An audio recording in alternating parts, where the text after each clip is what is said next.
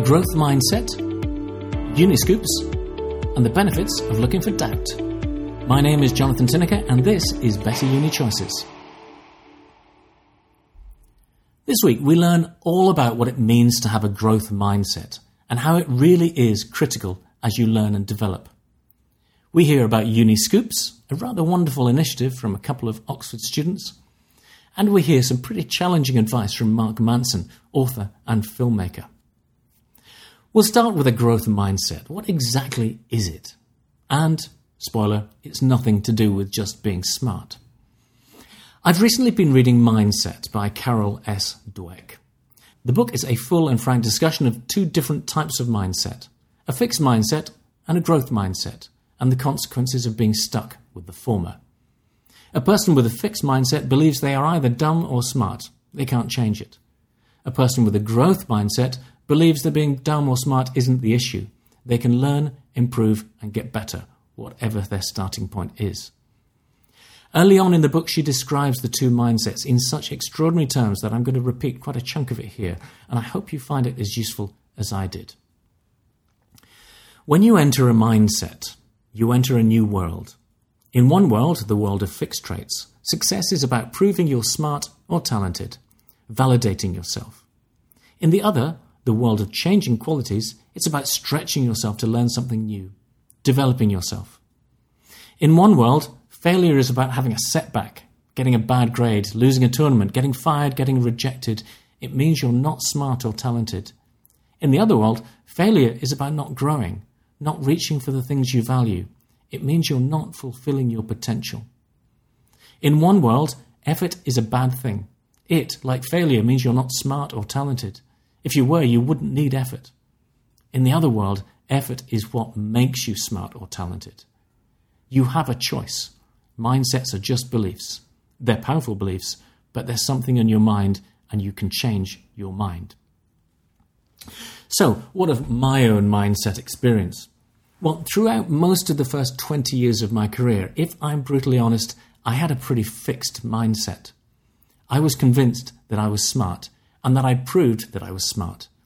I had top grades at school, got into the University of Edinburgh, and even got elected as VP of the Student Union. Yep, I was smart. When I graduated, I started working in schools liaison for a university as one of the very first full time schools liaison officers in the country. I progressed naturally and expected to because I was good and understood the work better than anyone else. Or so I thought. I sought new challenges to manage teams and build my career, not so that I could learn, but so that I could prove that I was right all along, that I really was the best in the business. I honestly thought that getting the job as Director of Student Recruitment at Imperial College was the pinnacle. I had proved that I was great. Except, of course, uh, I wasn't. And when I handed in my resignation for that job, a job that, if truth be told, I had horribly struggled in, I was devastated. I was not the best after all. I was not up to it. Now, ten years on, I've had the most transformative years of my whole career. A role I landed almost by accident turned out to stretch and challenge me in a way that I could not possibly have imagined. And in the process, it turned my mindset 180 degrees. This was tech startup Unibuddy. As the first business employee at Unibuddy, I literally had to learn new things every day. From setting up a new CRM system in an afternoon, to learning the intricacies of the new GDPR data protection legislation, to determining sales strategies and staff incentives. You name it, pretty much everything I had to do was new to me and new to all of my colleagues too. And during my time with Unibuddy, I was surrounded by people with an incredible mindset. Unlike me, they didn't seem to want to prove they were smart. They wanted to learn, to grow, and to be better. One of the most amazing examples was Yahya. He was our head of product, and we had a conference coming up where we wanted him to share our product roadmap. More than this, we wanted to give insight into the process behind the developments, why we were doing this, and how we had come to the decisions. To make sure everyone was in top form, Diego, the CEO, insisted that each presenter had the coaching they needed to make the presentations as good as possible, and we hired a consultant to do this. Yahya prepared a great set of slides, but his presentation was not good. He stuttered, went way too fast, and got the timing on his jokes all wrong. And yet, he took on every single bit of feedback. He practiced and practiced, and way after the consultant was gone, we worked and worked on that presentation together. On the day, he absolutely nailed it. He had the audience literally eating out of the palm of his hand. In a pretty strong field, his was the standout session. That was true growth mindset right there.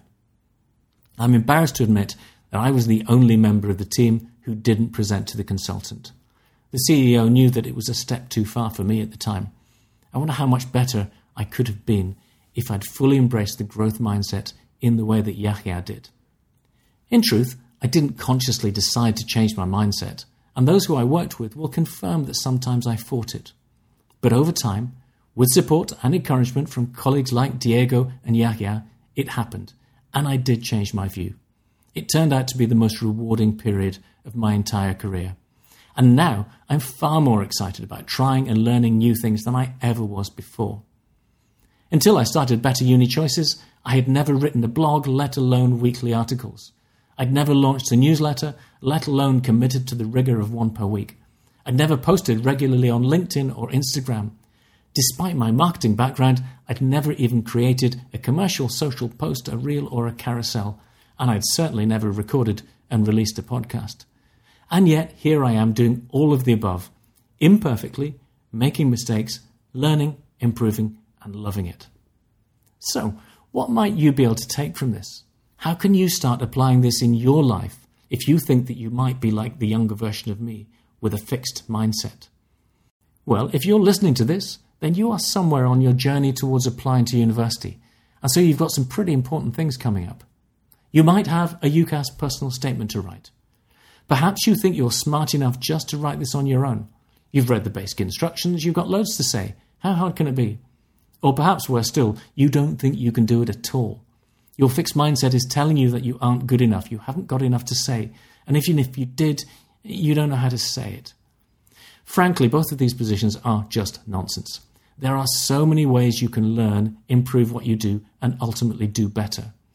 Read my personal statement guide, listen to the Top Tips podcasts, watch university videos, or even join a group chat like the one offered by the University of Leicester on their personal statement hub. And once you've read a little, you can simply start writing. The growth mindset will tell you that you can do it, that the first attempt won't be perfect, but that's okay, because then you'll seek help from friends, family, and experts. With their help, the second version will be so much better, and the third, fourth, and fifth versions will be better still. If you think you can't write a personal statement, you might be right, but you can learn how, and once you learn, you'll have no difficulties at all. And if you think you can write the perfect personal statement already, then just imagine how much better it could be if you put in the effort, listened to the advice of experts, and applied them to your statement. You'll also definitely have some studying and revising to do. Perhaps you think that no matter how much you revise, the information just doesn't go in. You aren't smart enough to remember it, let alone understand it. Or perhaps you think you've got study nailed already. You have your routine, your revision timetable, and you are just fine, thanks, because you are smart. Once again, these positions are just nonsense, and in both cases, you need to think again. In last week's podcast, we discussed some lesser known study skills techniques. These have the potential to make a real difference. For those of you who are struggling, they might just get you going in ways you didn't think were possible. For those of you who think you're doing okay, it's possible they might make you even better. And don't just follow my advice, go and see your teachers one to one and ask them for their specific advice just for you.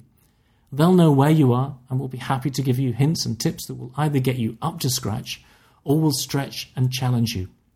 They'll know what you need and will love giving you that extra support. You just have to ask and approach them with a growth mindset. Some of you might have university interviews coming up. With a fixed mindset, you'll probably approach university interviews with one of two positions. Either you'll think, I've got this, I know my stuff, and I will be all right on the day. Or you'll think, oh crap, I can't do this. I've never had an interview before, it's going to be a disaster. Once again, both of these positions are just nonsense. Just because you're smart does not mean it will be okay on the day. And it doesn't mean you can't learn more about the process and get even better. And just because you've never had an interview does not mean it will be a disaster. So, start by listening to my podcast on university interviews. It's in episode 21. Whatever you think you know already, you'll know a whole lot more after just 20 minutes. And then just practice, practice, practice. Ask your teacher, your parents, your friends. Go out of your way to find ways of practicing your interviews, even if it's just you on your own talking through possible questions out loud in your bedroom. The reality is that interviews are just about the perfect example of something where preparation and practice really are the things that make the difference. You can do this. Still not convinced? Well, if you're not convinced and don't believe that learning and practice will make you better, smarter, and stronger, then Carol Dweck has a couple of questions for you. Number one, think of a real life hero of yours. Do they have extraordinary abilities, or did they just work hard? Find out and admire them even more. Two, when did a fellow student outdo you? Are they better or cleverer than you, or did they just use better strategies, worked harder, or practiced more? If you are honest with these questions, you are going to have to concede, like I did, that your abilities are not fixed. With a growth mindset, you can do so much more. We move on to this week's Did You Know? Two students at the University of Oxford have set up the most wonderful and simple thing. It's a weekly newsletter, and each week you get three or four short, thought provoking articles. Each article gives you an easily digestible introduction to an interesting academic conundrum. Things like philosophy. Can Taylor Swift actually make you emotional? You get a brief discussion, some points to consider, and further reading to look at. It's the perfect way to start stretching your thinking beyond the usual school curriculum. Just have a look for yourself at uniscoops.com. This week's quote of the week comes from Mark Manson, writer and filmmaker. Instead of constantly searching for certainty, he says, it's more effective to look for doubt. What can you potentially be wrong about? What beliefs could be improved upon? What could potentially change? Those are the more effective questions, he says. Finding out you're wrong, it doesn't feel good, but it's necessary. It's necessary to become a better human being. This is taken from the film version of The Subtle Art of Not Giving A. Now, despite the rather sweary title, I'm happy to recommend the film and book to anyone who wants to be challenged about how to live a good and happy life. Next time, we ask the question when it comes to your university choices, are you a driver or are you a passenger? Thanks for listening. See you next time.